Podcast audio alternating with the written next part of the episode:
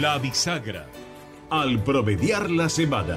Un punto de apoyo para abrir las puertas de la reflexión y el análisis sobre lo que pasó y lo que vendrá. Los elementos de juicio que usted necesita para sacar sus propias conclusiones. Conducción y producción general, Mario Nacinovich. 26º año de Producciones Radiales Independientes.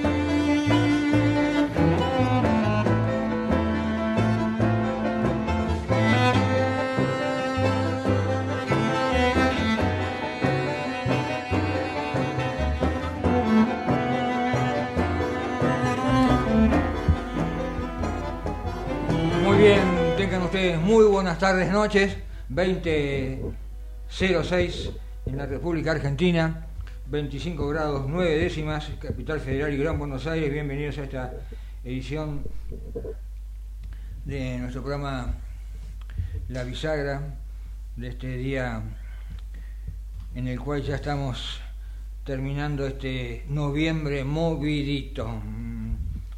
Bueno, hay un sinceramiento que quizás esa es la principal característica que podemos destacar hasta el momento del presidente electo,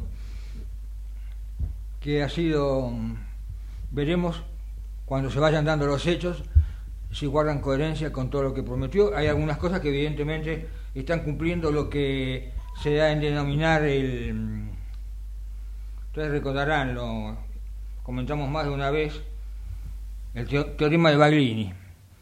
El teorema de Baglini era un senador de la Unión Cívica Radical que sostenía que cuando uno más se acerca al poder, más comienza a moderar las posturas que ha sostenido a lo mejor una campaña, que era necesario tener algún tipo de estridencia, llamémoslo así, para captar el interés de los electores. Esa etapa está lograda, y ahora obviamente que también la otra etapa es la interna, el armado de cuadros, que evidentemente un partido incipiente como es La Libertad Avanza va a costar, y le está costando.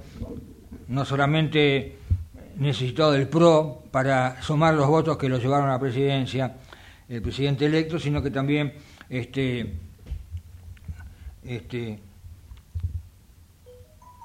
va a necesitar de gente que tiene cuadros dirigentes medianamente formados, como los de Juntos por el Cambio o el PRO, como queramos llamarle. Y obviamente que están las monedas de cambio, el tema de la Cámara de Diputados, la presidencia, lo que es cierto, que siempre es así, tradicional en la República Argentina, que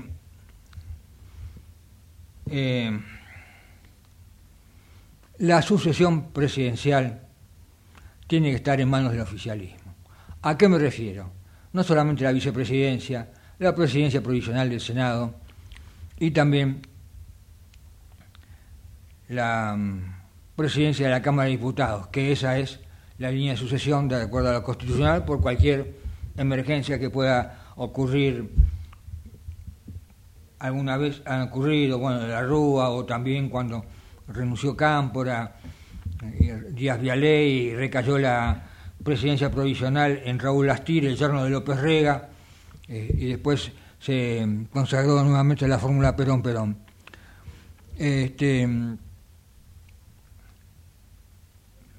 Da la sensación que hay una oportunidad que va a tener Milei, además de lo que ya está de a poco, en declaraciones, quizás a lo mejor en un desgaste prematuro. Esto me hace recordar algunas otras circunstancias en donde presidentes también como Raúl Alfonsín en su momento eran muy personalistas en sus declaraciones, y obviamente esto produce un desgaste. Quizás con el transcurrir de los días va a tener que comenzar a delegar más en los ministros.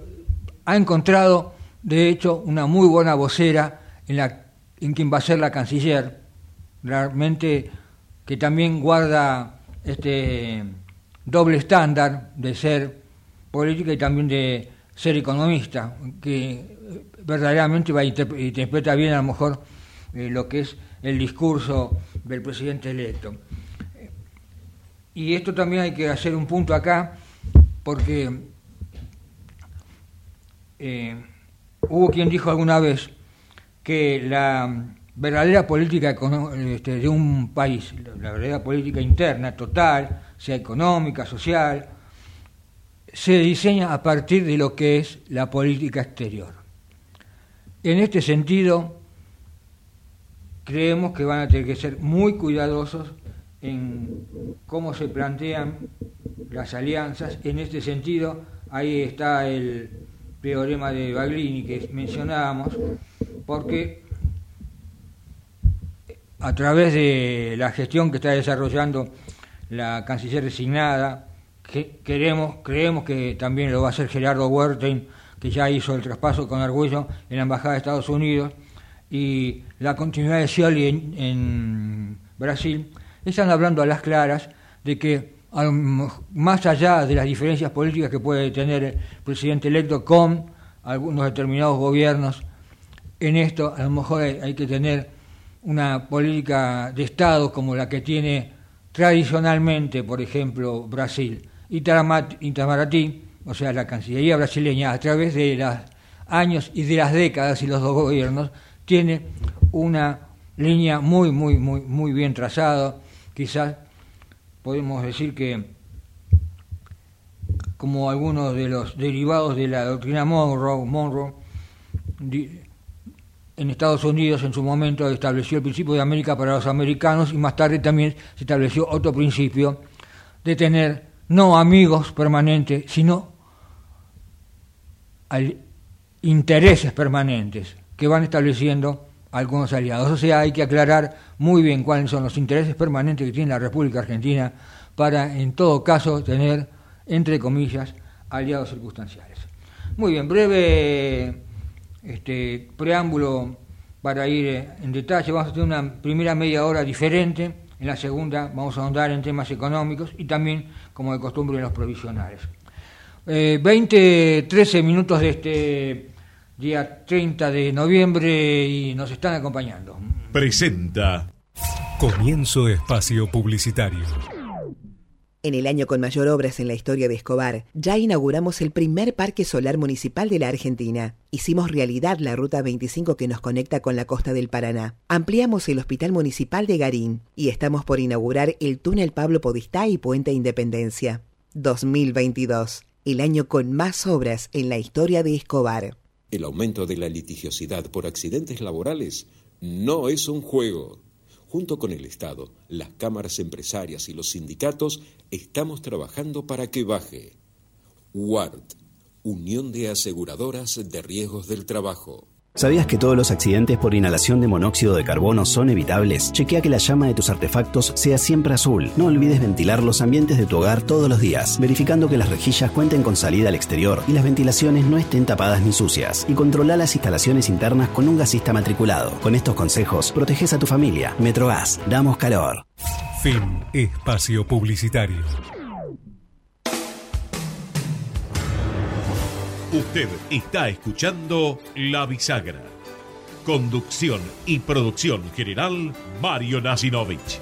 26º año de Producciones Radiales Independientes. Sociedad.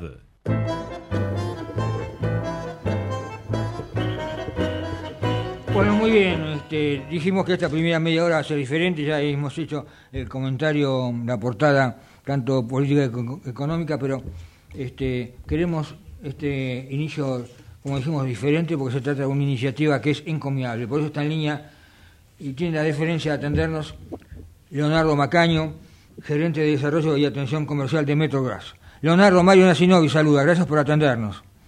Mario, ¿qué tal? Mucho gusto, gracias por invitarme a tu espacio. Bueno, Leonardo, nos llamó la atención y queríamos a lo mejor poner un listón alto esta iniciativa que han tenido con Techo. Primero aclaremos que es esta organización Techo, una organización civil, por supuesto, una ONG, y han hecho una alianza en forma conjunta. Bueno, cuéntenos de qué se trata esta iniciativa. Te comento, la idea fue juntar necesidades mutuas. La gente de Techo hace una tarea muy, muy importante, desarrollos en barrios vulnerables, de múltiples instalaciones, espacios comunes o inclusive hogares. Y por el otro lado, nosotros allá hace un tiempo largo, desde la digitalización y especialmente después de la pandemia, sabemos que enviamos un montón de facturas en papel a un montón de clientes, las cuales hoy se manejan en medios digitales, por lo cual consultan los saldos, pagan, ven todos los importes por otros canales y sencillamente la factura la reciben en su casa y la tienen guardada o la tiran directamente a la basura. Entonces eso genera un gasto de papel totalmente innecesario y genera un gasto que no tampoco tiene sentido porque no tiene una contraprestación para la persona que recibe la factura. Nos juntamos esas dos necesidades y lo que hicimos fue un acuerdo con Techo para que la gente que se adhiera a factura digital en el marco de la campaña de Techo, Metrogas financia a Techo para hacer comedores en barrios populares. Bien. Entonces de esa manera ahorramos papel, intercambiamos y les generamos un canal para que las personas puedan hacer una contribución con Techo y conozcan su iniciativa, y la verdad es que no logran nada, lo que terminan haciendo es recibiendo su factura en forma digital. Bien, ¿y cómo es ese canal? Estamos de Buenos Aires transmitiendo para todo el país, si bien el área de influencia de Metrogas es Capital y Gran Buenos Aires, pero de todos modos suponemos que además puede haber gente que pueda colaborar en otras partes del país, ¿no es cierto? ¿Cuáles son las vías para esta colaboración? Además la forma de colaborar es tiene que ser cliente de Metrogas, o sea, correcto. Tiene que estar en Capital o residir en Capital o zona sur de Buenos Aires, y tiene que escribir al 3811-2222, que es el WhatsApp de Metrogas, 24 horas, y escribe la palabra Techo. Y al escribir la palabra Techo te explica las campañas, te explica cómo vas a estar aportando, con tu número de cliente ya estás participando. O sea, te diría que podemos demorar por teléfono a hacerlo un minuto. Es así de instantáneo.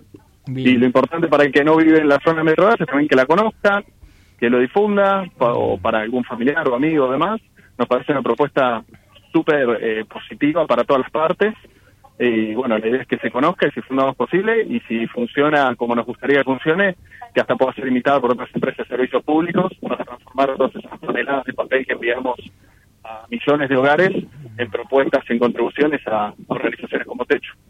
Bien, entonces, en contrapartida, a medida que... ¿Cuántos hay ya? Creo que 1.600 los que se han adherido, Leonardo.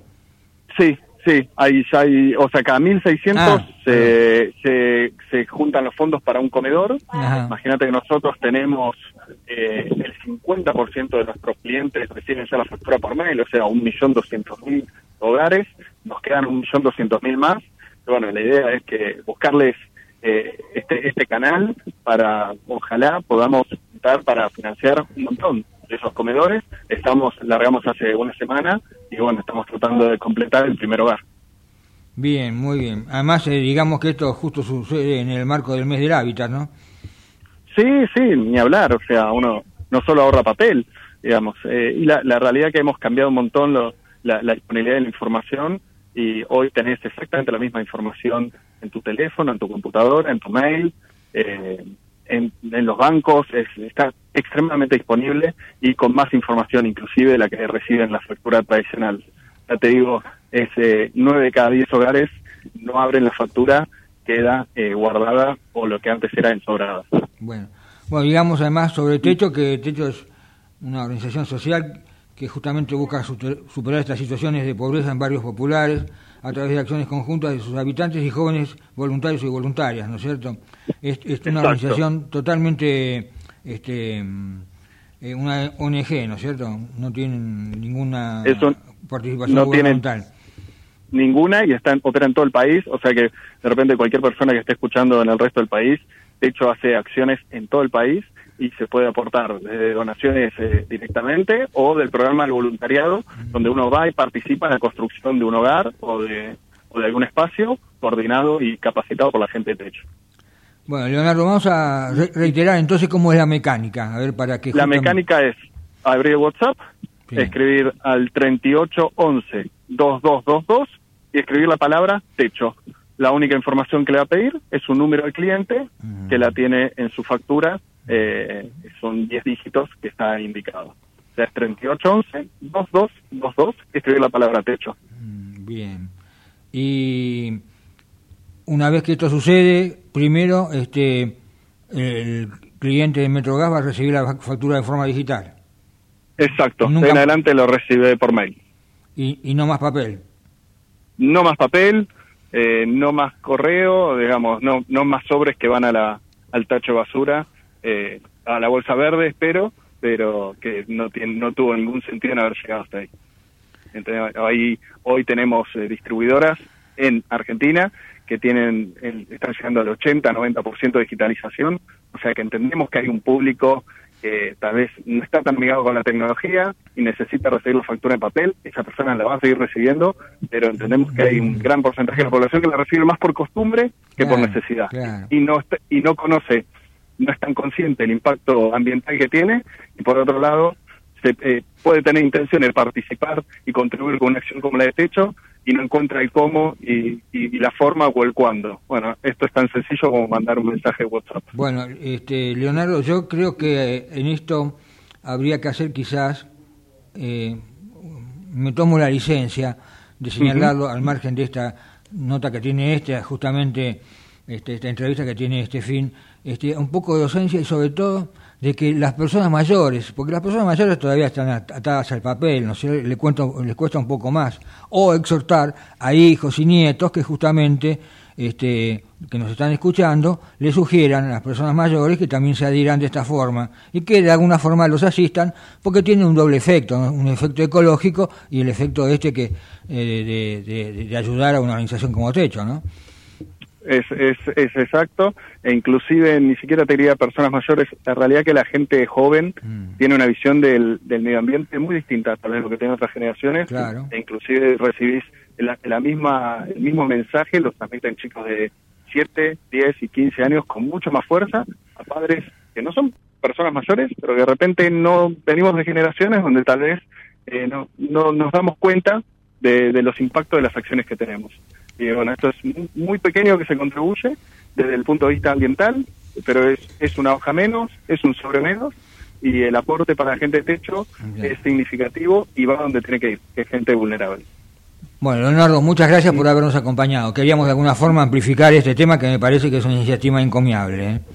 Muchas gracias, yo te agradezco el espacio. Nosotros tenemos todas las ganas que funcione y que funcione lo mejor posible, que pueda ser imitado y encontremos una muy buena forma de generar fondos para ONG tan nobles con tareas tan importantes como las de Techo, básicamente con cosas que encima son beneficiosas para el medio ambiente y que no nos generan ningún esfuerzo. Esa es la idea, nos parece que es muy muy buena y esperamos la mejor expectativa tenemos.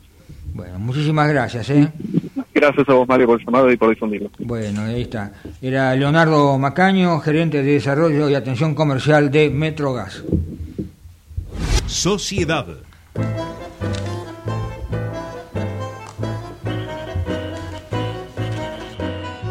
Muy bien, 20:23 minutos en la República Argentina de este 30 de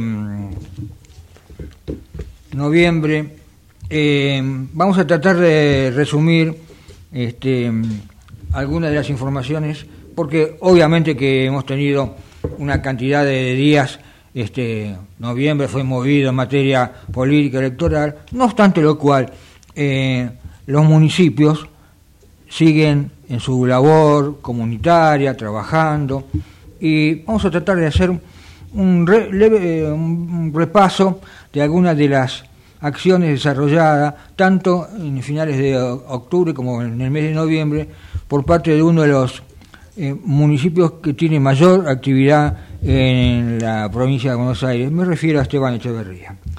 En este sentido, tenemos que reiterar esto, que es una campaña que se viene formulando en forma reiterada, que de lunes a viernes de 9 a 14 los vecinos y vecinas mayores de 13 años pueden acceder al test rápido de VIH y sífilis en todos los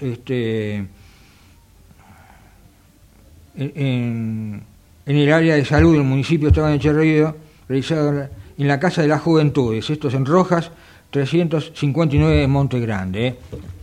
Esto es importante en el tema de salud, y también continúa la campaña de vacunación antigripal, también de lunes a viernes 9 a 14, sería un poco largo, pero para los vecinos ya lo saben, tienen sus unidades sanitarias cercanas en cada una de las... Son nada más ni nada menos que 29 unidades sanitarias, más otros dos puestos como los consultorios externos y la Plaza de los Fundadores. Una iniciativa también encomiable. Bueno, por otra parte, el municipio de Esteban Echeverría está llevando adelante la construcción de un nuevo edificio de la escuela secundaria número 26 de Canning. Actualmente el equipo de trabajo se encuentra colocando las aberturas en el sector frontal de la obra y los revoques de las aulas y los patios externos. Muy bien, seguimos. Insisto, es información que viene ya de las últimas semanas. Queremos hacer un resumen porque me parece importante. Fernando Gray firmó un convenio, el intendente, para la construcción de la subestación transformadora del sur en Luis Guillón. Esto es importante porque es un tema de suministro de electricidad. Operativos gratuitos territoriales de salud en Esteban Echeverría se realizaron en la escuela primaria número 13 de Monte Grande, donde las vecinas y los vecinos pudieron acceder a las vacunas correspondientes al calendario nacional, las dosis contra COVID también a los mayores de 18 años y la antigripal. Monte Grande Sur avanzan las jornadas de vacunación antirrábica, también avanzaron, se desarrollaron, y control veterinario. Esto en la Unión Vecinal Barrio Grande de Monte Grande Sur. Bien, esto también lo hemos señalado. Por otra parte, hubo nuevos operativos de prevención del delito de las fuerzas federales en Esteban Echeverría. En fin de octubre, agentes de Gendarmería, Prefectura Naval y Policía Federal, con el apoyo de la Guardia Urbana Local, encabezaron un nuevo operativo de control vehicular, saturación y prevención del delito en Esteban Echeverría. Esto es constante en el municipio.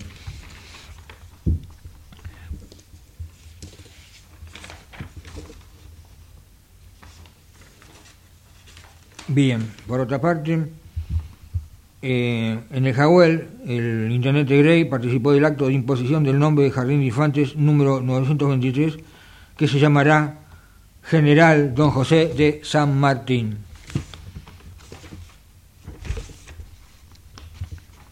También el intendente recorrió las obras en las márgenes del arroyo Ortega, en los barrios La Morita y San Ignacio.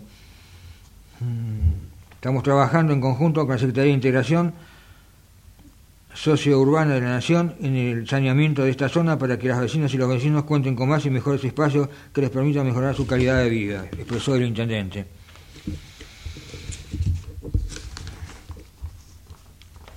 Bueno, esto también se desarrolló, pero digamos que con gran concurrencia finalizó una nueva edición del Expo Esteban Echeverría, donde 350 stands de emprendedoras y emprendedores locales tuvieron su posibilidad de formular su promoción, más espectáculos y actividades recreativas. Bien, Digamos que en la noche del 24 de noviembre, agentes de la Policía de Buenos Aires, Guardia Urbana Local y Dirección de Tránsito Local realizaron controles vehiculares y tareas de patrullaje para prevenir incidentes de tránsito, evitar ruidos molestos y generar una conducta vial responsable. Los operativos se llevaron adelante en los alrededores de la Plaza Mitre, Salta y de la Memoria, en Monte Grande, y República de Portugal, esto en el Jagüel. Se hicieron controles de la verificación técnica vehicular, seguro y cédulas, que son los controles que habitualmente se desarrollan en estas circunstancias. Durante la mañana del sábado 25 de noviembre, personal de Gendarmería Nacional y Prefectura, con el apoyo de la Guardia Urbana Local, realizaron un nuevo operativo de control también vehicular, saturación y prevención, en este caso del delito. En Esteban Echeverría, los controles se realizaron sobre las avenidas Ramón Santa Marina y las intersecciones de las calles Mariano Costa y la avenida Enrique Santa Marina, y en la calle Rota, entre las avenidas Ramón Santa Marina y Ortega del Monte y Ortega, Santa Marina y Ortega, en Monte Grande. Muy bien. Además, también en este caso se realizaron controles de licencia de conducir, BTV, seguro y cédula, y test de alcoholemia y control de estupefacientes. Bien. El sábado 25 de noviembre, en el marco del Día Internacional de la Eliminación de la Violencia contra la Mujer, el municipio de Esteban Echeverría organizó una jornada de concientización en Plaza Mitre. Durante la actividad, personal de la Dirección de Política de Género y la Diversidad del municipio dio talleres de sensibilización y de arte, en el que los vecinos y las vecinas pintaron frases alusivas a la fecha. También llegaron fosetería y dieron charlas de concientización sobre los derechos conquistados por las mujeres y el colectivo LGBTIQ+. Bien, esto por otra parte. Nuevamente reiteremos, esto no es redundancia, sino que es muy importante, que sigue la vacunación antigripal de lunes a viernes de 9 a 14 en todas las unidades sanitarias que tienen referencia ya los vecinos del municipio.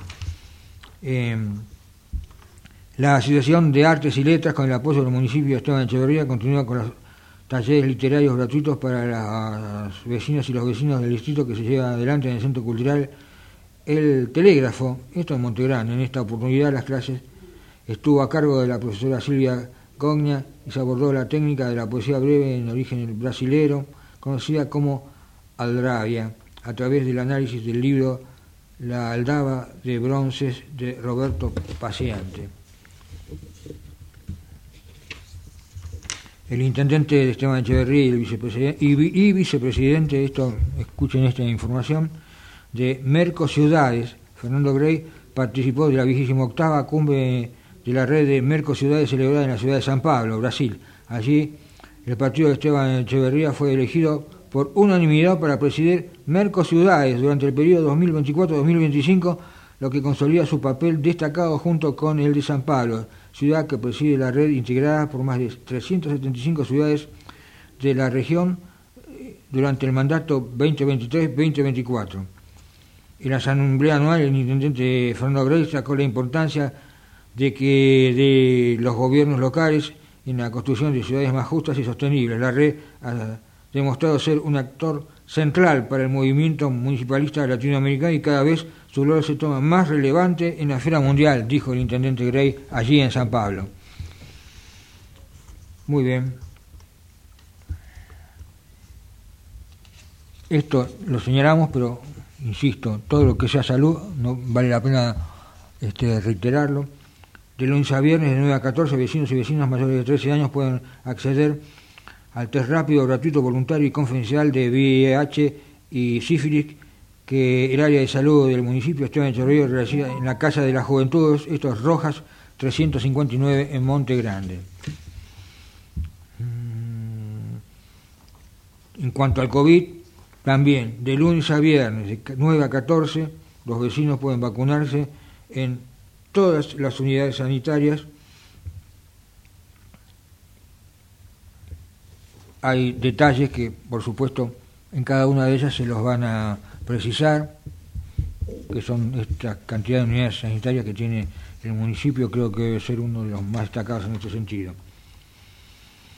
Bueno, Además, el municipio de Esteban Echeverría llevó a cabo un taller de acompañamiento de las infancias para las familias que asisten al Centro de Atención Integral, el Saizar, ubicado el 9 de abril. Durante la jornada se realizaron actividades vinculadas a la crianza, la educación y el acompañamiento de las chicas y los chicos que concurren al CAI, que es el Centro de Atención Integral, en relación a los aspectos neurológicos, actitudinales y emocionales de las primeras infancias en el entorno familiar. Además, se trataron otros temas que impactan sobre la sociedad actual, como el uso de pantallas y la alimentación de las niñas y los niños. Muy bien. Por otra parte, en el Salón Alfredo Palacios del anexo del Senado de la Nación, el intendente de Esteban Echeverría, Fernando Gray, recibió el premio Comunas, que otorga la revista y agencia Comunas por su trabajo en el desarrollo y la industrialización del distrito. En la ceremonia también fue distinguida la senadora bonaerense Magdalena Goris. Es una alegría recibir este reconocimiento al trabajo diario que venimos realizando en nuestro distrito para mejorar la calidad de vida de las vecinas y organizaciones de Esteban Echeverría, sostuvo el jefe comunal. Y por último, señalemos que el martes 28 de noviembre el municipio de Esteban Echeverría llevó a cabo una jornada especial por el Día Internacional de la Eliminación de la Violencia contra la Mujer, que fue celebrado el 25, pero el 28 también hubo una jornada especial en las instalaciones del Hospital Municipal Santa Marina de Monte Grande. Durante la actividad en el Municipal de Santa Marina se brindaron charlas de concientización sobre los derechos conquistados por las mujeres y el colectivo LGBTIQ, se realizaron talleres de sensibilidad y se entregaron folleterías sobre estos temas. Además, se llevaron a cabo testeos rápidos y gratuitos de VIH y sífilis. En la jornada también hubo muestras de danza, tejido y música, y las autoridades y el personal de la Secretaría de Salud Local y del Hospital Santa Marina, junto con vecinos y vecinas del distrito, inauguraron un banco rojo, símbolo internacional de la lucha contra la violencia de género y los femicidios. Muy bien, insistimos, esta es información que nos ha acercado el municipio y que queríamos resumir de esta forma, que abarca informaciones que ya vienen de las últimas semanas, que pese obviamente a que hay algunos temas como el electoral a nivel nacional pueden desplazar la atención pública. No queríamos dejar de ponerlo para la audiencia, estas tareas que se siguen desarrollando en uno de los municipios más activos de la provincia de Buenos Aires. 20:37 minutos, pausa. Vamos la radio, somos tu voz, vamos con eco, siempre la verdad y la mejor información. ¿Cuándo fue la última vez que te tomaste un respiro para ver un amanecer? Descubriendo lugares distintos que te hacen soñar, emocionar. Lugares que se convierten en felicidad cuando compartís ese momento con amigos. ¿Cuánto hace que no te tomás un respiro para descubrir algo distinto? Catamarca es mucho más que un destino. ¿Cómo prevenir dengue, zika y chikungunya? Sin criaderos no hay dengue. Limpia tu patio de objetos que acumulen agua. Elimina agua estancada de recipientes. Reemplaza con tierra o arena el agua de tus flores. Tapa los tanques de agua y cisternas. Tira y perfora llantas para que no acumulen agua. Limpia floreros y bebederos. Recordá, sin criaderos no hay dengue. Intendencia Menéndez. Informate en ecomedios.com. Seguinos en Twitter, @ecomedios1220. Usted está escuchando La Bisagra. Conducción y producción general, Mario Nacinovich. 26º año de Producciones Radiales Independientes. Economía. Muy bien, 20:39 minutos, 25 grados 9 décimas la temperatura. Esta línea tiene la deferencia de atendernos el economista, el licenciado Aldo Abraham, director ejecutivo de la Fundación Libertad y Progreso. Aldo, Mario, saludos, gracias por atendernos. Un gusto para mí, buenas noches. Bueno, sí, yo le decía en la apertura, Aldo, creo que en definitiva hay un rasgo quizás importante que está ejerciendo por estas horas el presidente electo, es a lo mejor su sinceridad. Veremos si a lo mejor se cumple en parte, como decía yo, el teorema de Baglini, que se van moderando algunas de las iniciativas, sobre todo en materia de política exterior, con una mujer además como Mondino, que además es economista y quizás tiene ese doble estándar importante, y a lo mejor una construcción importante en este momento, la de fronteras afuera para definir también fronteras adentro, pero además en esta sinceridad hay algo que, no sé, vos aclarame porque lo hemos charlado infinidad de veces. ¿Viene esta inflación o ya estamos en esta inflación, Aldo? Bueno, la respuesta es bastante fácil, ¿no? Esta inflación es estancamiento y recesión o recesión. ¿Te suena conocido eso? Sí, sí. Y con inflación. Bueno, y alta inflación y acelerándose. ¿También te suena conocido? Sí. Entonces bueno, estamos en esta inflación. Y bueno, es lo que yo dije en la apertura. La verdad que está bien. Está bien que a lo mejor siga abriendo el paraguas el presidente electo, pero ya estamos en esta inflación. Totalmente. Lo que pasa es que los argentinos, lamentablemente, cuando se trata de política, eso, creemos en el surrealismo mágico, ¿no? Parece que cada vez que vamos a votar, y eso hay que avisarle a la gente que no es así, sí, vamos y votamos entre magos o magas, ¿no? Que van a venir con su varita mágica, van a hacer pling y se acaban todos los problemas de la Argentina. Sí. Y lamentablemente no, son seres humanos, y los seres humanos como vos, como yo, como todos los que nos están escuchando, la verdad es que cuando hacemos un macanón grande en nuestra casa o en nuestro trabajo, lo que hacemos después no es ir con una varita mágica y si alguien la tiene me avise, me la presta un ratito, sí, tengo un montón de problemas. O sea, hace falta que alguien diga, como dijo Churchill en un momento, all I promise you is blood, sweat and tears. Exactamente. Va a haber que apretar los dientes, como hacemos en nuestra casa y en nuestro trabajo, esfuerzo y sacrificio, y resolver los problemas. Y mientras no los resolvamos, no vamos a gozar de los beneficios de haberlos resuelto, ¿no? Y eso es lo que pasa también en un país. Es un gobierno liderado por un ser humano, que está conformado por seres humanos, y bueno, y habrá que apretar los dientes al principio del año que viene, esfuerzo y sacrificio, y resolver los problemas, y si los vamos resolviendo, en realidad no va a llevar más tiempo resolverlos, pero si los empezamos a resolver en cuanto empiece el ejercicio del próximo mandato y los vamos resolviendo, lo que vamos a ver es que la inflación, que va a tocar picos muy altos a principios del año que viene, si querés vemos por qué después, y va a empezar a bajar hacia mediados de año, en el segundo semestre, seguramente la recesión, que va a seguir en el primer semestre también, porque, o por lo menos en el primer trimestre, porque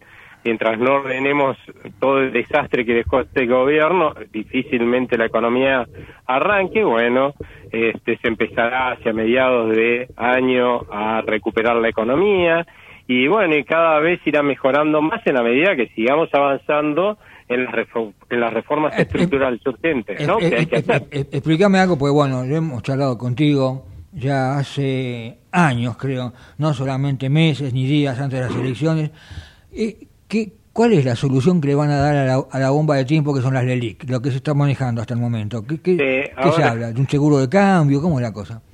Ahora lo que vos estás viendo en realidad es que las LELIC pasaron a ser un problema chiquitito, porque en realidad el Banco Central tiene dos formas de endeudarse, ¿no? Con los bancos, una son las LELIC, las otras son los pases pasivos, ¿no? Otra forma que tiene de endeudarse, que es más corto, ¿no? O sea, los pases pasivos son a un día, y ahora están mayormente posicionados en esto, pero lo importante acá es que todo eso se llama deuda remunerada, ¿no? Porque el Banco Central paga intereses, y sí, son como 23 millones y algo más. Que la bola de nieve, la bola de nieve que siga, una cosa suma con la otra, los intereses siguen más de millones. Exactamente, y además, ¿y cómo se genera esto? Bueno, lamentablemente El gobierno tiene dos formas de financiarse con el Banco Central, y el Banco Central de transferirle plata, ¿no? Una es dándole la maquinita, que ya sabemos que cobrándonos el impuesto inflacionario, este que nos está haciendo perder poder adquisitivo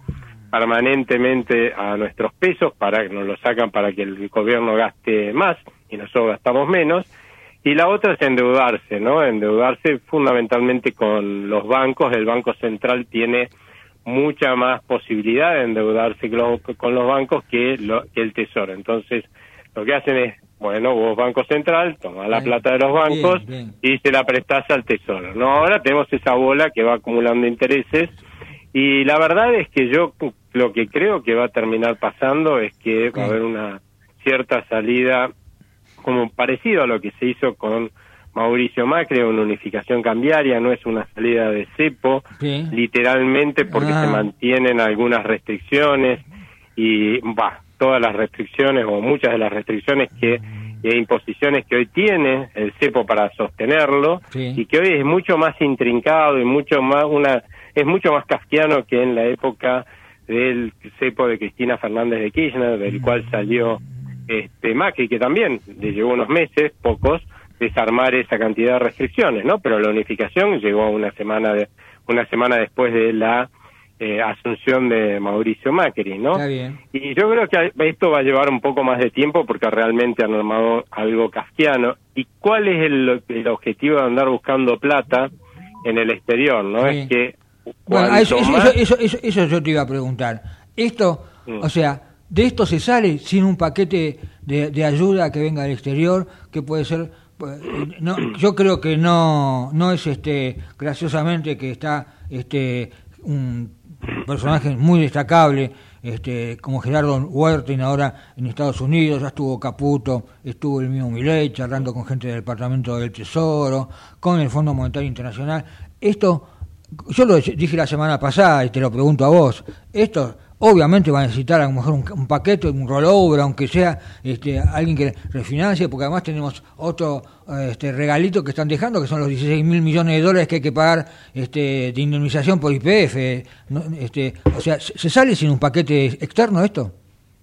No, de hecho yo creo que eso sí viene fácil. O sea, el acuerdo va a haber que renegociar el acuerdo actual con el Fondo Monetario Internacional, y eso, a pesar de que Massa decía, yo lo voy a renegociar, obvio que lo vas a tener que renegociar, lo hubiera tenido que renegociar cualquiera que asuma como presidente, porque ellos mataron este acuerdo, no cumplieron una sola meta, o sea, este está muerto, ¿no es cierto? Entonces hay que renegociarlo. Ahora, es distinto renegociarlo con Sergio Massa, si hubiera ganado, que le incumplió todas las promesas que le hizo justo antes de las PASO, ¿sí?, de que iba a bajar el exceso de gasto, y todo para recibir un montón de plata, después incumplió todas las promesas, y que no pensaba cambiar de rumbo, a negociar con un gobierno que le dijo a la gente, yo quiero hacer esas reformas estructurales que hay que hacer en la Argentina para que sea un país normal, y justo son las reformas estructurales que los países del mundo que tienen capacidad de injerencia dentro de los organismos internacionales, y los mismos organismos internacionales piensan que tenemos que hacer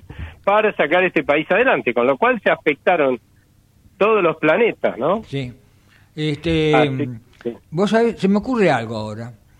Viste que los tiempos han cambiado, ¿no es cierto? Yo te digo una cosa. Yo desde 1973 estoy cumpliendo bodas de oro, cubriendo elecciones presidenciales y inauguración de asambleas legislativas. Una de las primeras fue la de Cámpora y la segunda fue la de la fórmula Perón-Perón, cuando Perón habló casi 3 horas en la asamblea legislativa inaugural. Pero los tiempos cambian, y yo diría, no se puede usar un PowerPoint, porque además de hablarle a los legisladores, no podría... Mira, estoy dando a lo mejor una punta de no sé si sugerencia, para explicarle a la ciudadanía que lo que no hizo Macri en su primer disertación, en el discurso inaugural, para explicitar fehacientemente cómo está recibiendo la Argentina Milei. Yo creo que ya viene haciéndolo Javier Milei a esto de, pero de avisar, ¿no? Estamos en un lío. Justamente parte de esto tiene que ver con esto de decir ojo, porque la estanflación va a continuar. Porque pero es una gran oportunidad, ¿no?, desde el punto de vista comunicacional, es una cadena nacional. Sí, sí. La verdad es que debería hacerlo. No es para un colega, uno. Viene, ¿no? No, de a uno. Esto es masivo. Yo creo que esa puede ser una gran oportunidad. Y no sé si, a lo mejor, siendo yo, a lo mejor, no sé, encargado de comunicación, o si fuese yo el que estaría sentado ahí, modernicemos todo. Acá tengo un PowerPoint. Esto es lo que he recibido. Lo menos técnico posible, lo más gráficamente posible. Sí. No, tiene que hacer un inventario del desastre que está dejando este gobierno. De hecho, ese es uno de los problemas que tenemos hoy para ir a una unificación cambiaria. Hoy el Banco Central de la República Argentina está muchísimo más quebrado que cuando lo recibió Mauricio Macri de Cristina Fernández de Kirchner con el cepo que había impuesto ella. Hoy este cepo es muchísimo peor también, y eso hace que hoy, por ejemplo, los dólares paralelos a igual precio, ¿no? Si los deflactamos, están en el doble de lo que estaban en aquel momento, porque están reflejando un peso que es emitido por un banco central que está muchísimo más quebrado. Correcto. Y ahí es donde es clave por esta búsqueda que han hecho de fondos en el exterior, si los llegan a conseguir, porque es cierto que en la medida que... ¿Cuánto hace falta? ¿40.000 millones? No, ¿cuánto hace falta? Yo no creo, porque además, si hacen falta 40.000 millones, no salimos más del cepo, y hay que salirse urgente porque estamos en un proceso hiperinflacionario. Bien. Pero lo que vos consigas, como para poner adentro del Banco Central, hace que el Banco Central esté menos quebrado, y el dólar al que vos vas a salir, si viene, va a estar por arriba del ficticio dólar oficial, va a estar más bajo, siempre que el paralelo, pero va a estar mucho más bajo todavía, ¿no? Y esa es la clave, porque cuanto más alto se salga con el tipo de cambio o una unificación, lamentablemente el costo que vamos a pagar los argentinos es mayor, pero hay que tener en cuenta una cosa, lo que acabo de decir, estamos en un proceso hiperinflacionario, eso quiere decir que tenemos la suerte de que todavía no estalló una hiperinflación, pero vamos ahí, y hay que salirse rápido porque el costo de no salirse, que va a tener costo, y es una hiperinflación. Cualquiera que haya vivido una hiperinflación, a mí me tocaron dos, lo último que quiere vivir en su vida es otra hiperinflación, ¿no? Vamos a tener más del 70% de los argentinos en la pobreza. Aldo, te agradezco muchísimo estos minutos para nosotros. Obviamente que tenemos de acá hasta el 10, no te vamos a molestar porque realmente esto está minuto a minuto realmente increciendo. Gracias por habernos acompañado, ¿eh? Muchas gracias a ustedes, que tengan buena noche. Un gran abrazo. Ahí estaba el licenciado Aldo Abraham, economista, director ejecutivo de la Fundación Libertad y Progreso. Nos han acompañado. Auspició. Comienzo espacio publicitario. Escobar 360 es una plataforma online que moderniza al Estado municipal para que puedas realizar tus trámites a distancia y accedas a más servicios de manera centralizada y sin salir de tu casa. Ingresá a escobar360.escobar.gov.ar, crea tu usuario y desde allí te podés inscribir, gestionar y participar en las distintas áreas. Escobar te da cada día más. El aumento de la litigiosidad por accidentes laborales no es un juego. Junto con el Estado, las cámaras empresarias y los sindicatos, estamos trabajando para que baje. UART, Unión de Aseguradoras de Riesgos del Trabajo. ¿Sabías que todos los accidentes por inhalación de monóxido de carbono son evitables? Chequea que la llama de tus artefactos sea siempre azul. No olvides ventilar los ambientes de tu hogar todos los días, verificando que las rejillas cuenten con salida al exterior y las ventilaciones no estén tapadas ni sucias. Y controla las instalaciones internas con un gasista matriculado. Con estos consejos, proteges a tu familia. Metrogas, damos calor. Fin espacio publicitario. Usted está escuchando La Bisagra. Conducción y producción general, Mario Nacinovich. 26º año de Producciones Radiales Independientes. Sociedad. Muy bien. 20:53 minutos en la República Argentina, 25 grados 9 décimas la temperatura. Está en línea, tiene la diferencia de tenernos el doctor Eugenio Semino, el defensor de la tercera edad. Eugenio, Mario Nacinovich saluda, gracias por atendernos. ¿Qué tal, Mario? Qué gusto estar hablando. Bueno, Eugenio, a ver, Cuéntenos, ¿ha tenido algún acercamiento ya? Que ya algo nos adelantó la semana pasada, de quién era quien iba a ocupar el puesto del ANSES, que tiene ya experiencia desde Córdoba. ¿Cómo sigue la cosa, Eugenio? Evidentemente, los funcionarios están entrando. Hola. Sí, hola. Sí, se les va la voz, Eugenio. Decían que están a la espera de asumir para tener un tipo normal. Lo que sí, yo esperaba, me van a... Eugenio, es como que hay un eco. A ver, vamos a tratar de corregir, como que está lejos hablando. No, yo, a ver, hola. Ahora sí. Perfecto, no, le decía que los funcionarios obviamente están esperando asumir, hubo muchas mutaciones en todo este periodo previo. De todos modos, le adelanto, Mario, sí, la posición nuestra tiene que ver algo que es absolutamente práctico. Sí. Los jubilados de la mínima van a cobrar 160 pesos con todos los bonos y todos los aditamentos. 160 pesos. 160.000 pesos. Ah, 160.000 pesos. Ah, bueno. Sí. Espere, Eugenio, vamos a incorporar a Adrián. Adrián, Mario Nacinovich, saluda, gracias por atendernos.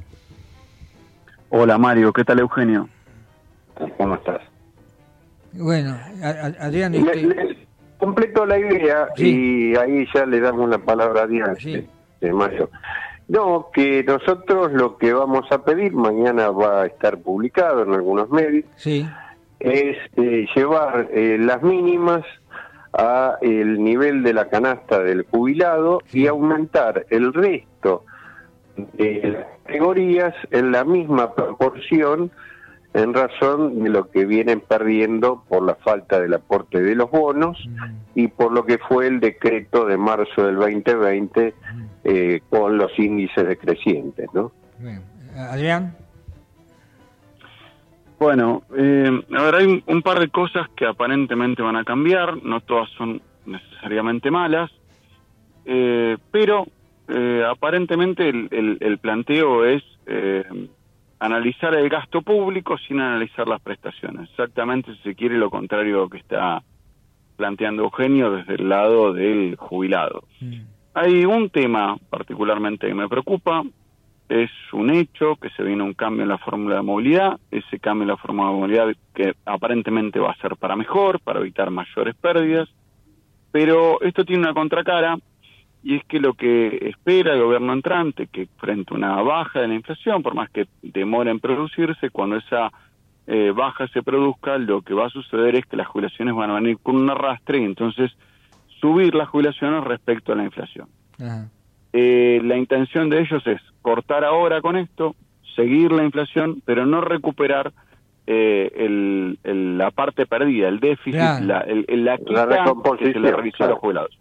Correcto. Exactamente. No, sí, no hay aparentemente intenciones de recomponer, sí de mantener esta recomposición parcial, por decir algo, estos que hicieron estos bonos, que aunque sea poco, pero respecto al resto ha sido mucho, un 40 y pico % para los jubilados de la mínima, respecto a alguien que cobra 150.000 pesos, que es cero, es un montón. Entonces, lo que pretenden es mantener esta, le voy a insistir con este mal nombre, recomposición parcial para los que menos cobran y nada para el resto. O sea, a ver, esto es Adrián, un problema. Adrián, sacar una foto ahora y comenzar otra película desde el 10 de diciembre en adelante. Esa es la mejor descripción que te puedo dar. O sea, sacar una foto ahora, congelar la foto, y desde el 10 de diciembre en adelante hablamos de otra cosa. Exactamente. Este es un problemón, porque... Lo que pasa es que la hora es de miseria, ¿no? Es correcto. Problema. Bueno, pero esto es lo que podemos trazar. Más allá... O sea, obviamente que sí, es una situación que... pero creo que estás dando un anticipo, Adrián, que es importante, será discutible, vamos a debatirlo, y seguramente además hay gente que obviamente va a estar haciendo cuentas y va a estar haciendo colas, vas a tener mucho trabajo seguramente, en las 800.000 causas que están en este momento pendientes en la justicia se van a multiplicar por más, por todos los retrasos desde el 17 en adelante. Y lo último que pregunto, ¿fallo de la Corte? Fallo de la Corte a la espera. Sí creo, como decís vos, que se va a aumentar el trabajo, sea para mí o para otros abogados, pero te anticipo que ya hay alguna queja ante la Comisión Interamericana de Derechos Humanos. Sí. Así que esperemos que esto no llegue a una denuncia propiamente ante el Estado argentino, pero básicamente la lógica es la que dijo Eugenio.